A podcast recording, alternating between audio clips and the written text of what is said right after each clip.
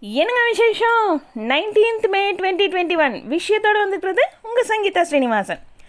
டவுடி புயல்னால சேதத்தை சந்தித்துள்ள குஜராத் மாநிலத்துக்கு பிரதமர் மோடி அவர் இருந்துட்டு விமானம் மூலமாக ஆய்வு செஞ்சார். அப்புறம் புயல்னால பல மாநிலங்களில் உயிரிழந்த குடும்பத்துக்கெல்லாம் தலா ரெண்டு லட்சம் ரூபாயும் காயமடைந்தவங்களுக்கெல்லாம் தலா ஐம்பதாயிரம் ரூபாயும் நிவாரணம் வழங்கப்படும் சொல்லிட்டு அறிவிப்பு கொடுத்தார்.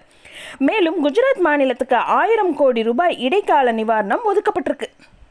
இன்னொரு பக்கம் இந்த புயல் காரணமாக நிலை குலைந்த ஓஎன்ஜிசி கப்பல் கடலில் மூழ்கிடுச்சு.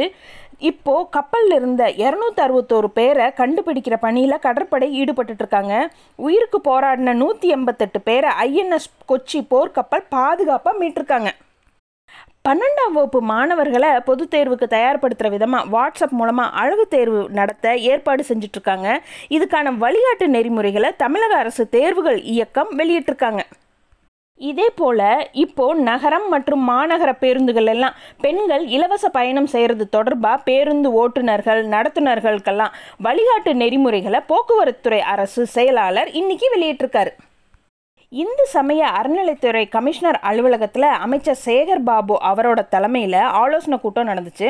அப்போ அவர் வந்துட்டு கோவில் நிர்வாகம் திருப்பணிகள் விழா தகவல்களை எல்லாம் இணையதளத்தில் வெளியிடணும். அதே போல் கோவில் சொத்துக்களை மக்கள் பார்வையிட இணையத்தில் வெளியிட வேண்டும் சொல்லிட்டு உத்தரவு போட்டிருக்கார்.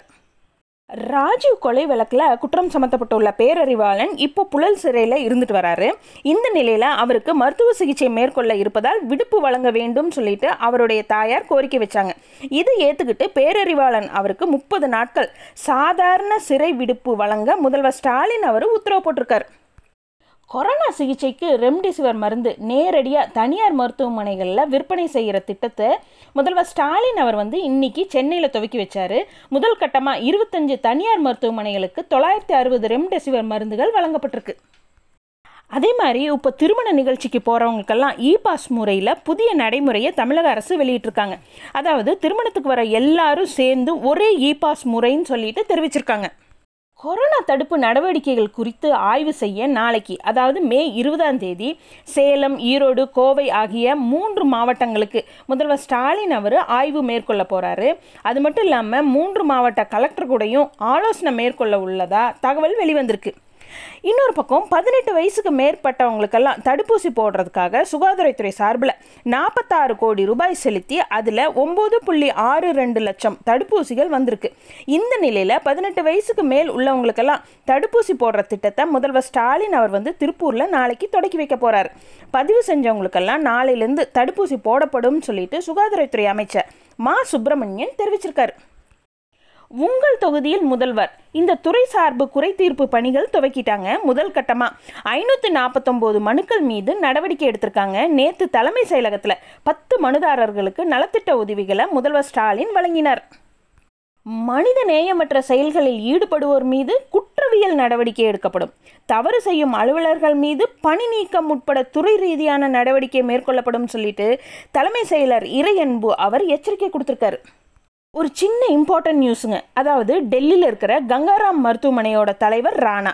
இவர் இருந்துட்டுங்க ரெம்டெசிவிர் மருந்தை பயன்படுத்தி சிகிச்சை அளிப்பதன் மூலம் எந்த முன்னேற்றமும் ஏற்படலை. அதை கைவிட முடிவு செஞ்சுருக்கிறோம். இப்போது மூன்று மருந்துகள் மட்டுமே கொரோனா சிகிச்சைக்கு பயன்படுத்திட்டு வர்றதா அவர் சொல்லியிருக்கார். அது மட்டும் இல்லாமல் இந்த கொரோனா நோயாளிகளுக்கு மேற்கொள்ளப்பட்டுட்டு வந்த அந்த பிளாஸ்மா சிகிச்சை முறையும் இந்திய மருத்துவ கவுன்சில் அறிவுறுத்தலோட ஏற்கனவே கைவிடப்பட்டதுங்கிறது குறிப்பிடத்தக்கது. இப்போ கோவிஷீல்டு தடுப்பூசியோட முதல் மற்றும் இரண்டாவது டோஸோட இடைவெளி அதிகரிச்சிருக்கிறதுனால எந்த பாதிப்பும் ஏற்படாது. ஆறு மாதத்துக்குள்ள ரெண்டாவது டோஸ் செலுத்தி கொண்டாலும் நல்ல பலன் கிடைக்கும். மக்கள் கவலை அடைய தேவையே இல்லைன்னு சொல்லிட்டு நோய் தடுப்பு நிபுணர்கள் தெரிவிச்சிட்டு இருக்காங்க இன்னொரு சின்ன குட் நியூஸுங்க அதாவது இந்தியாவில் கடந்த ஒரு வாரமாகவே புதிய தொற்று பாதிப்பு உள்ளவங்களுடைய எண்ணிக்கை பதிமூணு சதவீதம் குறைஞ்சிருக்குன்னு சொல்லிட்டு உலக சுகாதார அமைப்பு தெரிவிச்சிருக்காங்க. அறிங்க கடந்த சில நாளாகவே ஆக்சன் எக்ஸ்பிரஸ் ரயில் மூலமாக நாள் ஒன்றுக்கு எட்நூறு மெட்ரிக் டன் ஆக்சன் கொண்டு போய் சேர்த்துட்டு இருந்தாங்க. இது வரைக்கும் இல்லாத அளவில் ஆயிரம் மெட்ரிக் டன் ஆக்சன் ஒரே நாளில் விநியோகம் செய்யப்பட்டிருக்குன்னு சொல்லிட்டு இந்திய ரயில்வே தெரிவிச்சிருக்காங்க.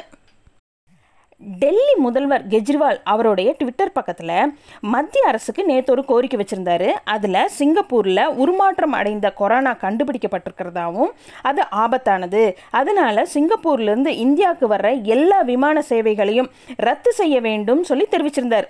இதுக்கு சிங்கப்பூர் சுகாதாரத்துறை அமைச்சகம் பதில் கொடுத்ததில் இந்த கருத்து உண்மைக்கு மாறானது. ஆதாரமற்ற தகவல்களை நம்ப வேண்டாம் சொல்லிட்டு கடும் கண்டனம் தெரிவிச்சிருந்தாங்க. இந்த நிலையில் நம்மளுடைய வெளியுறவுத்துறை அமைச்சர் அவர் வந்துட்டு இந்தியாவும் சிங்கப்பூரும் இணைந்து வலிமையான உறவை இப்போ வெளிப்படுத்திட்டு இருக்காங்க. இப்படி பொறுப்பற்ற கருத்துக்கள் நட்புறவை சேதப்படுத்தும். மேலும் இந்தியாவுடைய பிரதிநிதியாக டெல்லி முதல்வர் பேசக்கூடாதுன்னு சொல்லிட்டு ட்விட்டரில் பதிவிட்டிருக்காரு. சாகித்ய அகாடமி விருது பெற்ற எழுத்தாளர் கீரா கீ ராஜநாராயணன். இவர் வந்து புதுச்சேரியில் வசிச்சுட்டு வந்தார். வயது மூப்பு காரணமாக நேற்று முன்தினம் காலமாயிட்டார் புதுச்சேரி அரசு சார்பில் போலீஸ் மரியாதையும் அரசு தரப்பில் மலர் வளையம் வைத்து அஞ்சலி செலுத்தினாங்க. அப்புறம் ஆம்புலன்ஸ் மூலமாக இடைச்சேவல் கிராமத்துக்கு அரசு மரியாதையோட துப்பாக்கி குண்டுகள் முழங்க எழுத்தாளர் கீரா அவருடைய உடல் தகனம் செய்யப்பட்டது. தேமுதிக தலைவர் விஜயகாந்த் அவருக்கு திடீர் மூச்சு திணறல் காரணமாக சென்னை மியட் மருத்துவமனையில் அனுமதிக்கப்பட்டிருக்காரு. இப்போது அவருடைய உடல்நிலை சீராக இருக்கிறதாவும் சிகிச்சை முடிஞ்சதும் ஓரிரு நாளில் வீடு திரும்புவாருன்னு சொல்லிட்டு தேமுதிக தெரிவிச்சிருக்காங்க. நேபாளத்தில் இன்னைக்கு காலையில் நிலநடுக்கம் ஏற்பட்டிருக்கு. ரிக்டர் அளவு ஃபைவ் பாயிண்ட் எயிட்டுன்னு சொல்லிட்டு நிலநடுக்கம் பதிவாயிருக்கு. பல இடத்துலையும் வீடுகளுடைய சுவர்கள்லாம் இடிஞ்சு விழுந்திருக்கு. இடுபாடுகளில் சிக்கி மூவர் படுகாயம் அடைஞ்சு சிகிச்சை பெற்றுட்டு வர்றாங்க.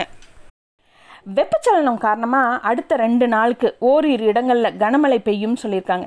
நீலகிரி தேனி விழுப்புரம் கள்ளக்குறிச்சி திருவண்ணாமலை திருப்பத்தூர் மற்றும் வேலூர் இந்த எட்டு மாவட்டங்களில் ஓரிரு இடத்துல மின்னலுடன் கூடிய மழைக்கு வாய்ப்பு இருக்கிறதாகவும் மேலும் தென்மேற்கு பருவமழை முன்கூட்டியே தொடங்குவதற்கான சாத்தியக்கூறுகள் இருக்குன்னு சொல்லிட்டு இந்திய வானிலை ஆய்வு மையம் அறிவிப்பு கொடுத்துருக்காங்க. இதே மாதிரி இன்னும் நிறைய விஷயங்களோட நாளைக்கு night sharply at nine o'clock உங்களை மீட் பண்ணுறேன் குட் நைட்